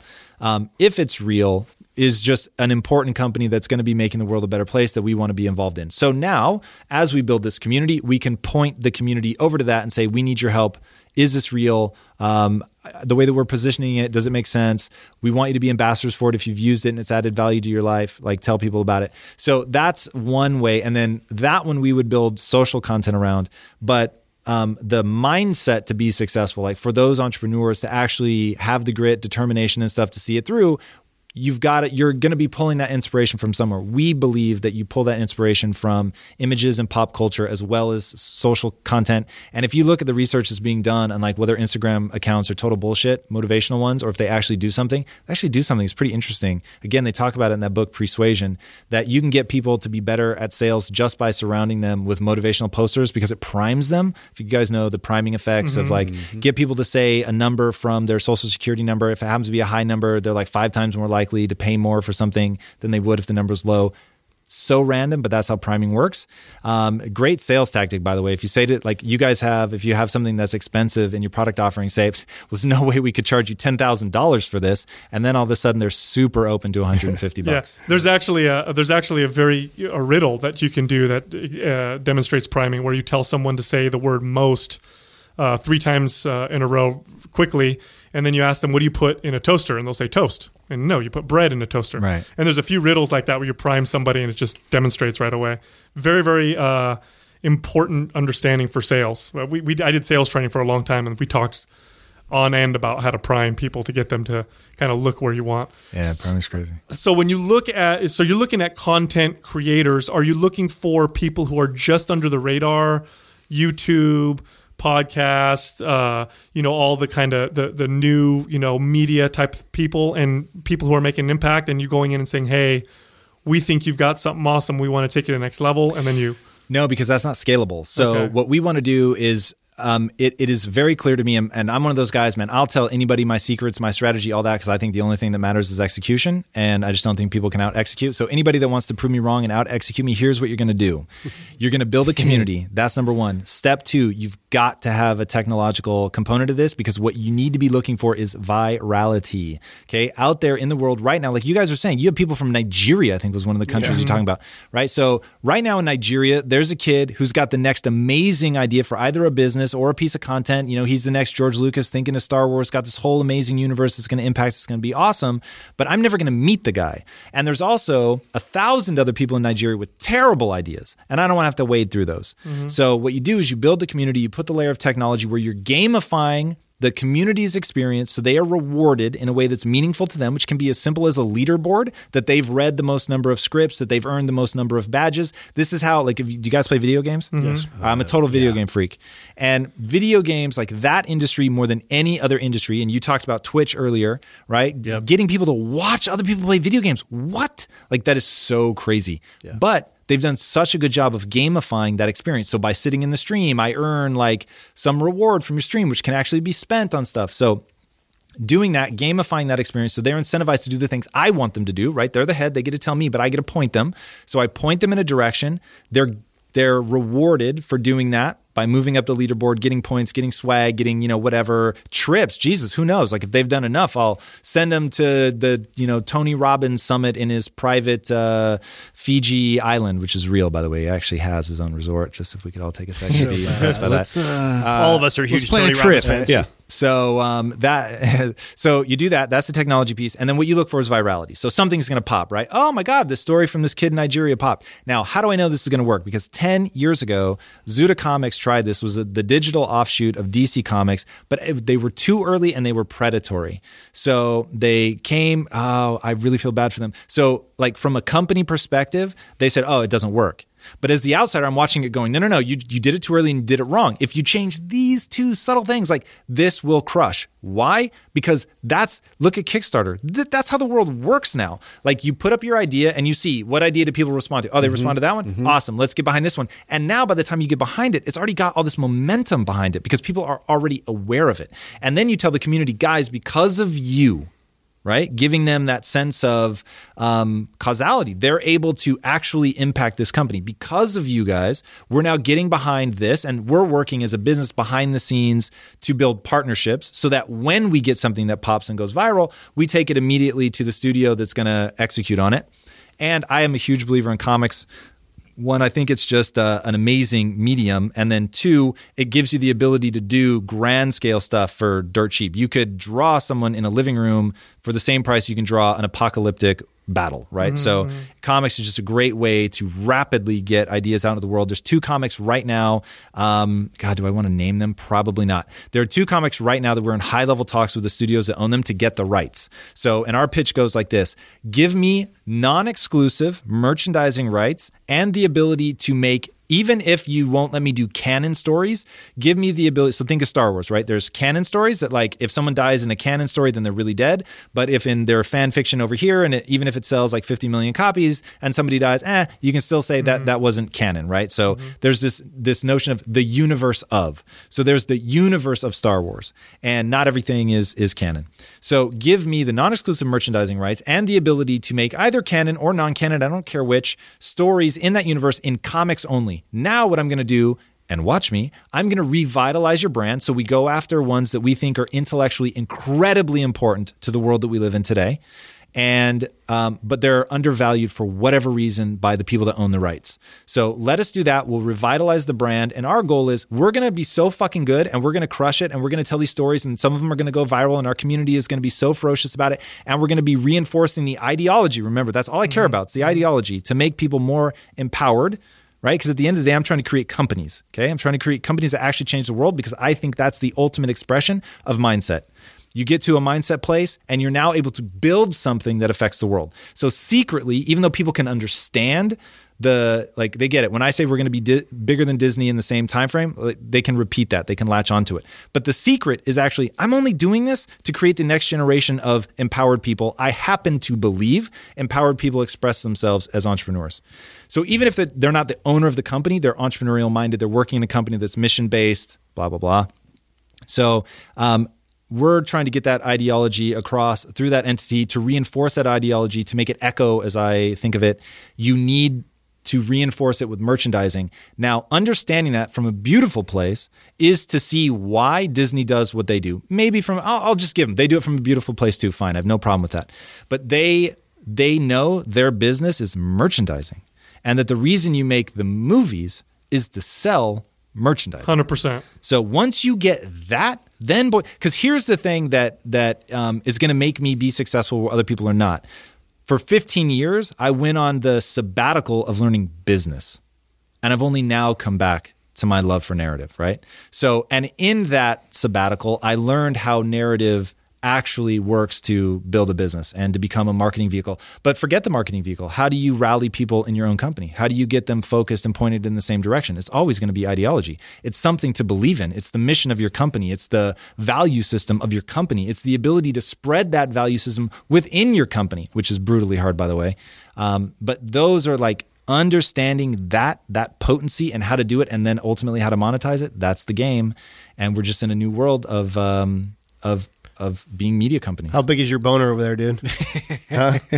I know, yeah, I know he's, he's, speaking right to me. Yeah, so, I know. Yeah. I, I, know he is over there. Yeah, it yeah, sounds a lot of that is very similar to the way that I think and approach everything too. And like, you know, I I, I would love to I'm actually going through a process right now with Kickstarter and everything else. So everything you're talking about is is very much you know on the forefront of like how I think and how I want to like really include this community aspect and, and have that feedback, and that's going to drive uh, my business and my core values you know out into the world. So along with Mind Pump, obviously being the the megaphone and like our message and and really like impacting the world uh, from how we see it and how you know the the root of really why we do this, why we do, why we want to educate people how to to find their own path for fitness, how to how to sort of navigate through all the bullshit. Like this is like this is really like you know something that that we think about constantly and we're always reiterating. So it sounds like you're using the the internet model uh, of really finding that talent, whereas in the past it was like you had your scouts; they would look out and they'd look for things, and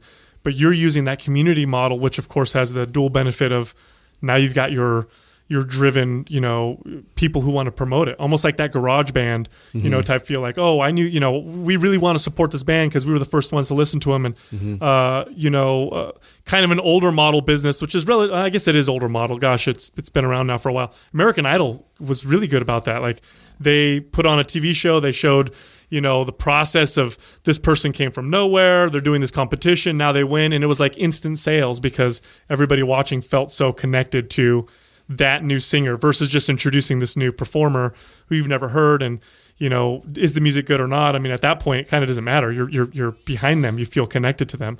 And it sounds like you've got kind of some of those uh, those components kind of tied into what you're doing. Um, so your role now with with quest uh, is you're now more of a consultant. You're no longer you know the, the working or directly running the company like as you were before? Yeah the, the easiest way for me to sum up what i do is i'm the chief evangelist. So i, I so believe in the company and really think that they're just going to keep crushing it. And i think they will become one of the biggest and most important food companies on the planet. Uh, but i don't have any day-to-day involvement with the company. Mm-hmm. my time is totally taken up with impact theory. I, I agree. I think what quest has done has been uh, incredible. And i've seen some shifts and changes in the fitness industry over the last I don't know, 10 years, but more, uh, you know, more, even more recent, maybe even the last five years that uh, I've seen bigger changes, faster changes than I saw in the previous, you know, 20 and 30. One of the biggest things I've, I've heard from people uh, who are going to these fitness conventions is, you know, they're coming back and they're telling me, man, there's a lot of supplement companies that are now going the natural route, the no artificial sweetener route, mm-hmm. the whereas five years ago, you would go to like the Arnold Classic, the Olympia. You, you saw none of that. It was all like, you know, the, the the the best chemical formulation and the most advanced looking stuff. Now it's kind of like it's merging with that that natural wellness uh, kind of side. Do you see that for yourself? Do you see that that being the kind of the future of you know supplements and food in the in the fitness industry? Um, if if you'll let me add near term to future, yes, it is the near term future. I think the only thing that will work in a sustainable way is what's real. So mm-hmm. um, some things that are purely natural are not necessarily metabolically advantageous.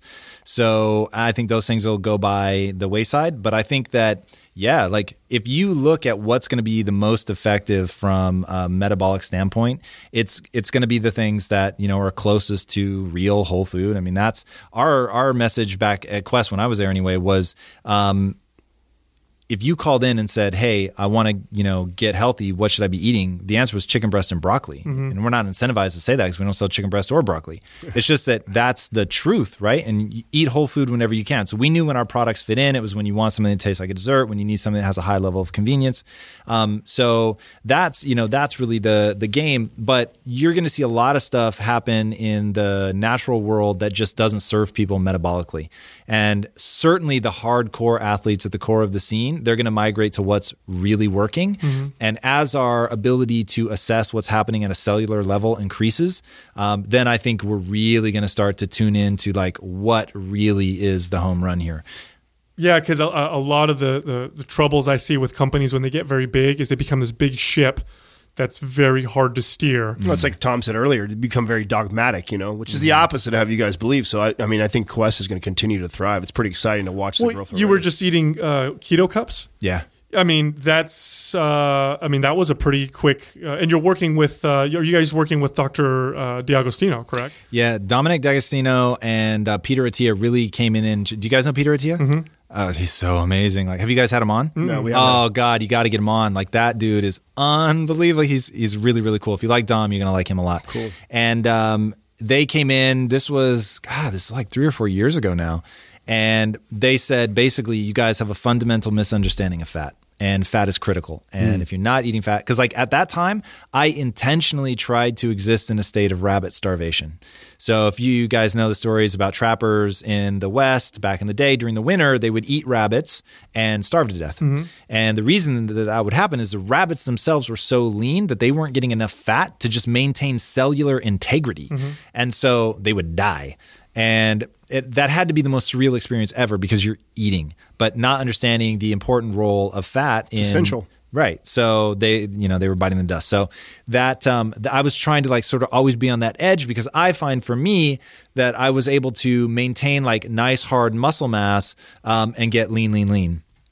But what I wasn't noticing was all the inflammation in my body was actually due to not having enough fat and possibly, if you're really going to let me get crazy, having too much protein in my body.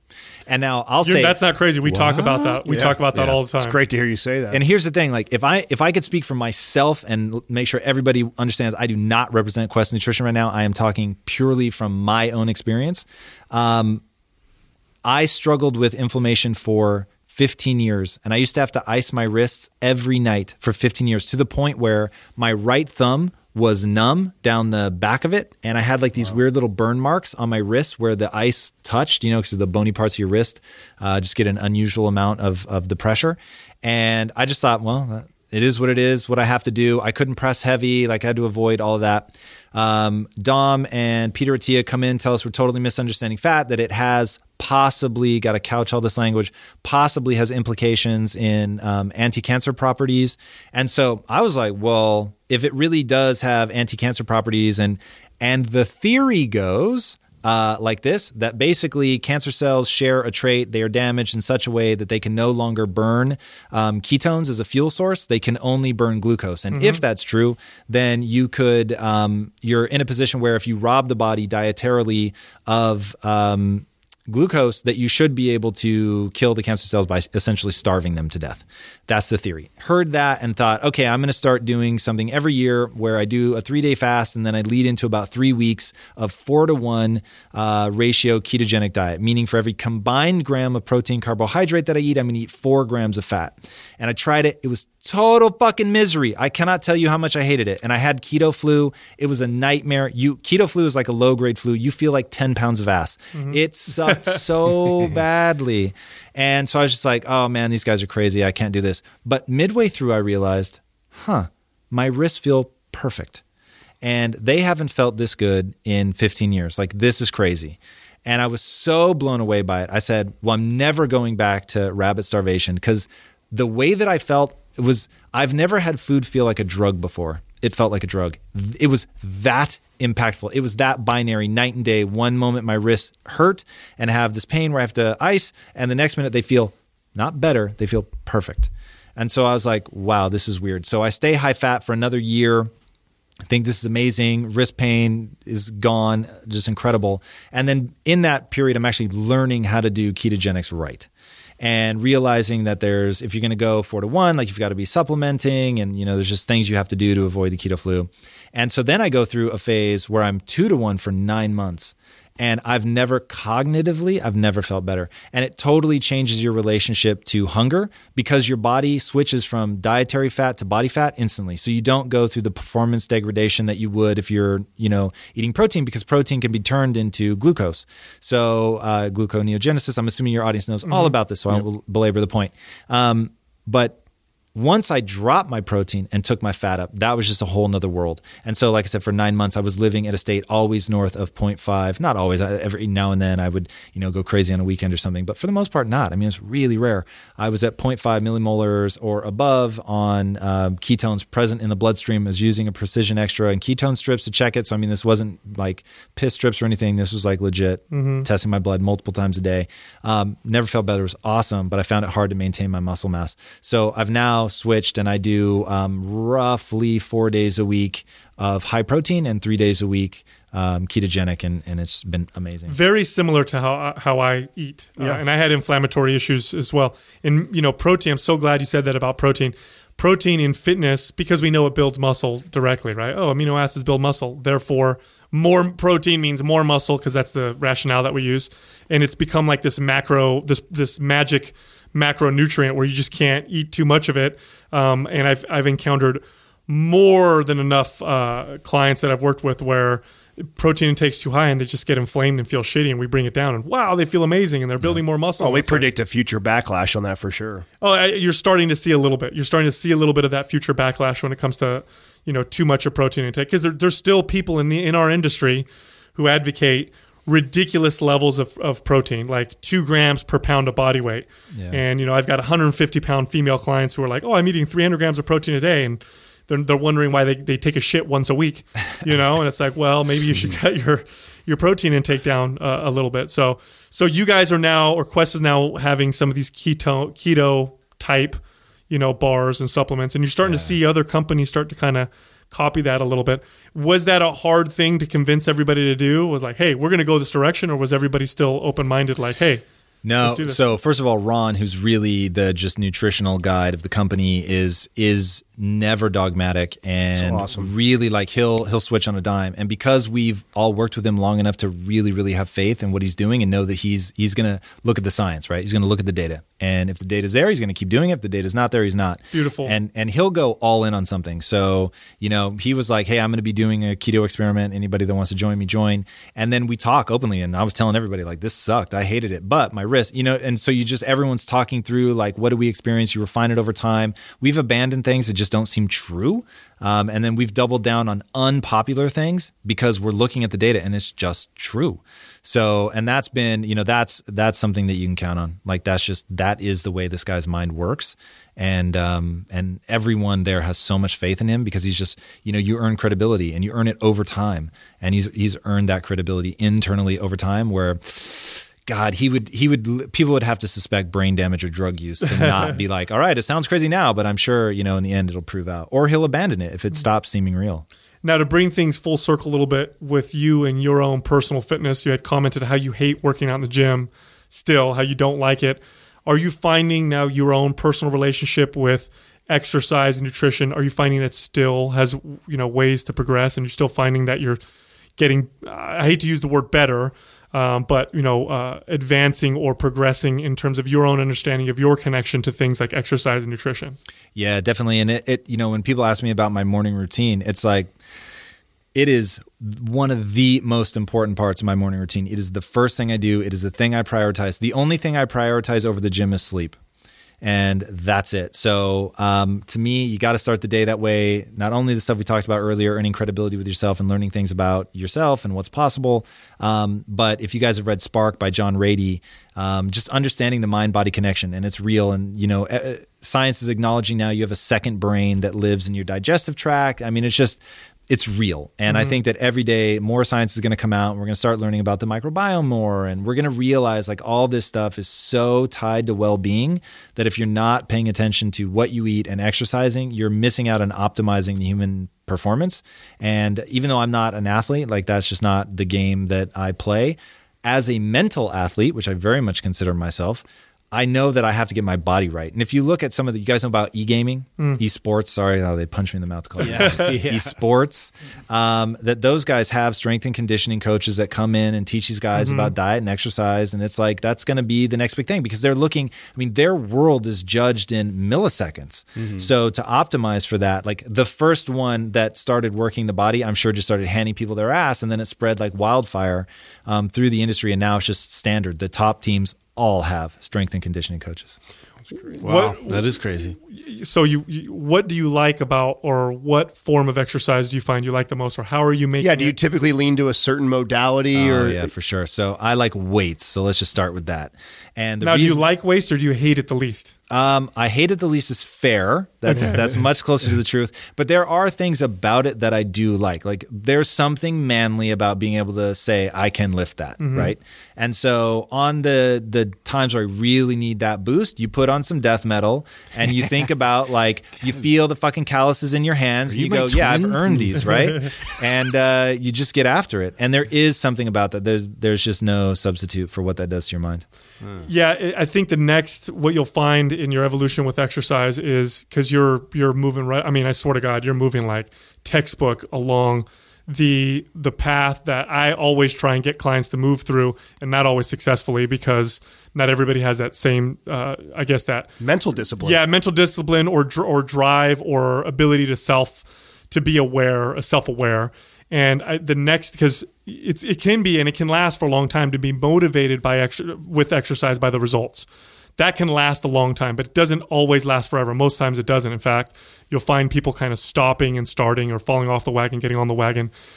The next evolution seems to be what I've seen the most, and, and what I tend to try to, uh, you know, to to motivate people to get into is where you find that you start to enjoy the process.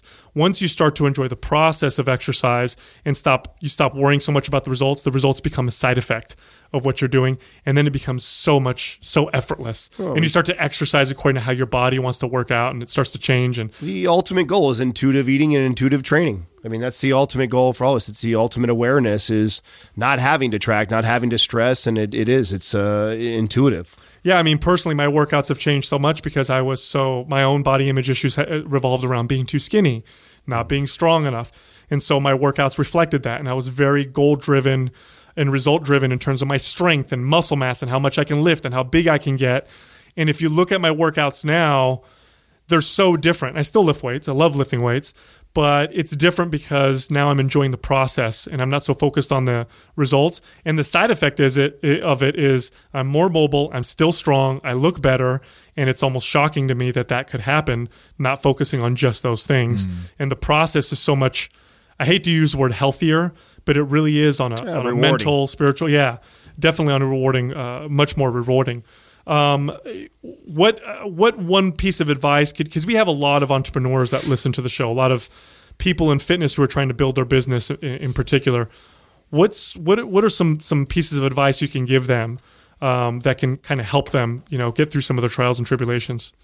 Yeah, I, I have one, and and this is man, take this advice to heart and really listen to this. Do and believe that which moves you towards your goals. Period do and believe, right? Most people think that there is some objective truth that they need to be a slave to, and it's just not true. So, people, if you have a negative image of yourself and you have that rule in mind, then you need to self assess and go, does thinking that I'm dumb, ugly, fat, lazy, whatever, does it serve me? If it does, then I'm going to double down on the belief. But if it doesn't, and things that make you a lesser version of yourself almost never serve you, then you've, by definition, you have to abandon that. And so, so, many people spend time obsessing over the things that are bad about them, that are negative about them, that they never stop to think, like, what does that do? Like, if you know that there's a truth to neurons that fire together, wire together, then when you look at your image and you think, oh, you're dumb, you're fat, you're lazy, then literally you begin to associate yourself with those things. And those will hardwire in your brain. And now that becomes true. Now, why did it become true? It became true because you thought it over and over and over. So, what happens if you took something else and you said, I'm powerful, I am capable of executing at the highest level, I can take a meeting with any human being on the planet and persuade them to see something my way, that I can assess value, that I can grow and learn and develop? Now you start repeating those things, they will become true. Not because either is empirically true, they become true because you obsess- obsessively focus on them. So, once you give up focusing on this negative voice and you start, even though you're going to feel like an asshole in the beginning, you start telling yourself this empowering stuff. All of a sudden, you'll be able to do it. And the reason we were as successful at Quest as we were is because Henry Ford is right. Whether you think you can or you think you can't, you're probably right. Exactly. Yeah. yeah. Once you understand that, like that it that it is a self-fulfilling prophecy. It was neither one is true. You believe in one, it becomes true. And that's why to me the matrix is the ultimate metaphor. So right now there's people that are out there that you could do something with your life but you won't because you listen to the negative voice. And you're just convinced that because something like let's take um, abuse. You were abused. And so you think that makes you a lesser person. Because you think it makes you a lesser person it does. But there are other people out there that overcome the most horrific shit that you can imagine. Read um, Man's Search for Meaning by Viktor Frankl. Like if if you're ever doing cardio and you're feeling weak, read Man's Search for Meaning. Okay. This is a neuroscientist that went, who was in like four different um, concentration camps, ends up finally in Auschwitz. And he said, I'm looking around at everyone here, and you can tell when they're going to die because they give up. And he said, the moment they give up, you know, three days later, they're dead. So he said, the reason that people make it or don't make it had nothing to do with like genetics and being strong. It had everything to do with whether they found meaning to live for. And once they had meaning to live for, then they had something that they were going to fight through. That to me tells you right there, it is about the power of the mind. And people like, they just, they don't, they don't lock into it. It's I'm crazy. so glad you said that oh. because oh. uh, what, I, what I realized a long time ago was it's not just about saying those things to yourself like I am powerful, I will succeed, I will not give up. It's about practicing it constantly because it's mm-hmm. like training your fucking body. Like if I want to learn how to run better, I can't just practice it once. I got to hard, hard wire that new recruitment pattern into my muscles. And the same thing goes for your brain. You have to create that pattern, reinforce that pattern. It takes practice. So just doing it once, 10 times, 100 times is not enough. You have to do it over and over and over and over again, and it becomes a pattern in the brain. And they're they're actually finding that this is probably one of the reasons why. I don't know if you're familiar with some of the new research on uh, psychedelics and how they're using it in therapy, and they're finding that they'll give Let's someone talk about it. Oh yeah, oh, oh they'll, they'll, they'll, give someone you know MDMA and you know one or two sessions is equivalent to like a year's worth of therapy, and they're thinking, well, how is this even possible? Well, the substance did something to the brain that allowed it to make these connections. Uh, much quicker and stronger because of the altered state of consciousness than if the person was in their normal state of consciousness. Um, very very fascinating stuff Are, and you're so you're obviously into this kind of stuff oh i i'm utterly fascinated so i'm a total um chicken and I have not done any psychedelics, but so you guys had Steven Kotler on, his yeah. co-author Jamie Wheal I tried I to get on. him to talk about it, but he he stayed away from it. All right, dude, get Jamie Wheal on your show. He he pulled me aside before we started recording. He said, "Tom, I have zero fucks left to give." So he said, "You can ask me anything you want, like we'll go in on it." And so he t- and he is so eloquent. So you're hearing this guy at like just the height of being able to articulate a sent, uh, sentiment in like a really elevated way, talking about like getting totally fucked up at Burning Man. Right. And so he's really able, like, I've never done anything like that. And afterwards, I was like, God, do I need to try microdosing? Like, like th- he really makes you, it you sound do, you amazing. do need you need yeah? you need to try, especially especially a cerebral guy like you, for sure. I have to say, like, I'm having a hard time shaking the idea you guys are reading Stealing Fire right now, mm-hmm. right? Yeah. So um, that book is amazing, and reading that, you can't not at least think like, God, I kind of have to try this like at least once. See, I knew I was so mad that I couldn't get Kotler to talk about it, man. I want I wanted to dive into it with Dude, him. I wanted to hear get get Jamie because it. So there's certain people that um, that you can talk about a subject like that, and you think, God, you're you're really making this sound worse. Like think of MMA, right? Mm-hmm. There's certain people you talk mm-hmm. to them about MMA. Like, do you guys know Firas Zahabi? Mm. No, I don't know. You must get him on your show. Oh my god! Okay. For, so he's GSP's trainer. Oh, okay. He is the modern day Bruce Lee's unbelievable. Now you hear really? him talk. He's amazing. You hear him talk about MMA, and you think, how could I have gone my whole life without being like a practitioner at the most like sort of monkish philosophical level? Like this is the center of the intellectual universe. That's literally what it's like talking to him about. Oh wow! And then there's other people where you're like, yeah, you sound like you're gonna stab somebody in a bar. you know what I mean? So it's like so totally different end yeah. of the spectrum. Jamie is like that with drugs. There are some people that can talk about psychedelics and you want to distance yourself because they sound like a scary hippie who took way too much acid. Mm-hmm. And then there's Jamie who's like He's very intellectual. He's going to talk to you about breakthroughs. He's going to talk to you about what the studies are showing of helping people get past trauma. He's going to talk about the neurological wiring pattern and why it's important and how there's this thing he calls the cosmological perspective. And he says, for us to understand who we are, we first must understand who the other is. For us to understand like compassion for the other, we have to step beyond us and them to getting to like a nationwide level where now everybody in your in group you can have empathy for, but then that's still defined by the other nation or whatever. And to really understand that, you need that pale blue dot moment of getting into the cosmos and looking back in the earth and understanding how the things that we're sort of saying are differences between us are really minor. Like when you think that we're on this floating rock in the middle of nowhere. And the uh, perspective that it gives you is what he thinks is going to unify everybody. So he can talk about that, or he can talk about as the, this is his quote, tripping your balls off in uh, in Burning Man. And so you know he can talk about it all, and and really is sort of shamanistic in his way to come back with what you should take away from it and how it can be empowering knowledge and information. And and I mean, you reading the books, you understand that it's not just about drugs, right? It's about there are three ways to get into ecstasis, as they call it. Um, the first way is meditative or mystical states. The next one is flow, which you could get into through an extreme sport or something like that. And then the third one is psychedelics. And he says it's it all comes down to your access to time and your willingness to risk. He said if you have 30 years and you're really risk averse, then you should meditate because you can get to the same place. But it takes that long to get that good at meditating. And so if you need something, if you've just gotten out of the Iraqi war and you don't want to live another day, then you need MDMA and you need it today, right? Mm-hmm. And they've seen that a single dose of MDMA with um, a professional that can do the talk therapy through it, that you can have like permanent lasting effects. And that's what's crazy is that they'll follow up with them six months later mm-hmm. a year later and the the breakthrough persists. And so ah, hearing that man let me tell you if i was really struggling with something I, I would do it in a heartbeat. And the only reason i don't is and look don't become dogmatic right? So i hear my own voice but um, i'm the guy who doesn't do drugs. Mm-hmm, and because i have that story like i don't i'm like god do i really want to give that story up but if it's as powerful as people are making it sound, it it may be. Well, no, the brain the the brain images actually show changes in the brain, but without you know, and I don't want to sound like a commercial. Uh, psychedelics and these substances. yeah, I don't want to sound like a commercial well, for LSD. No, no, no. on our fitness and health no, podcast. Hold on a second. Hey, kids. Psychedelics are what? Here's what they are: very powerful tools and very powerful tools can be used like anything abused. for good, for bad. Uh, you, you know, this is why I think the future of psychedelic use is going to be. I think it's going to be legalized, but with uh, licensed therapists and professionals. I don't think if you've ever done, never done a drug like that, that you should go drop acid and you're going to come at him and be like, that was fucking great. I had a great time. a lot of you are going to come at him and be like, that was the most terrifying period of my life. And now I have PTSD as a result of it. This, that, that is also a reality.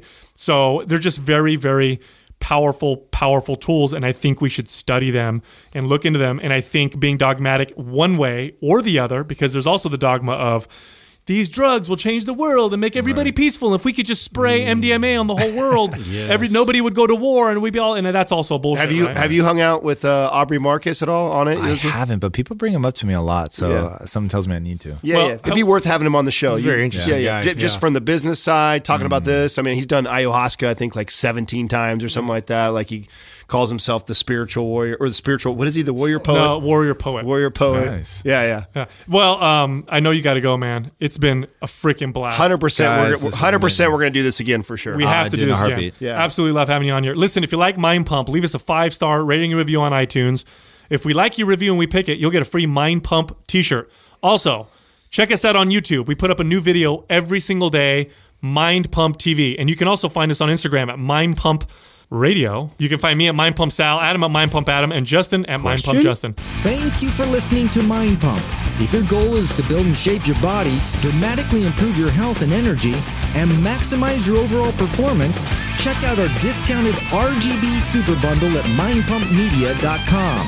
The RGB Super Bundle includes MAPS Anabolic, MAPS Performance, and MAPS Aesthetic Nine months of phased expert exercise programming designed by Sal, Adam, and Justin to systematically transform the way your body looks, feels, and performs. With detailed workout blueprints and over 200 videos, the RGB Super Bundle is like having Sal, Adam, and Justin as your own personal trainers, but at a fraction of the price. The RGB Super Bundle has a full 30 day money back guarantee and you can get it now plus other valuable free resources at mindpumpmedia.com. If you enjoy this show, please share the love by leaving us a five star rating and review on iTunes and by introducing Mind Pump to your friends and family. We thank you for your support, and until next time, this is Mind Pump.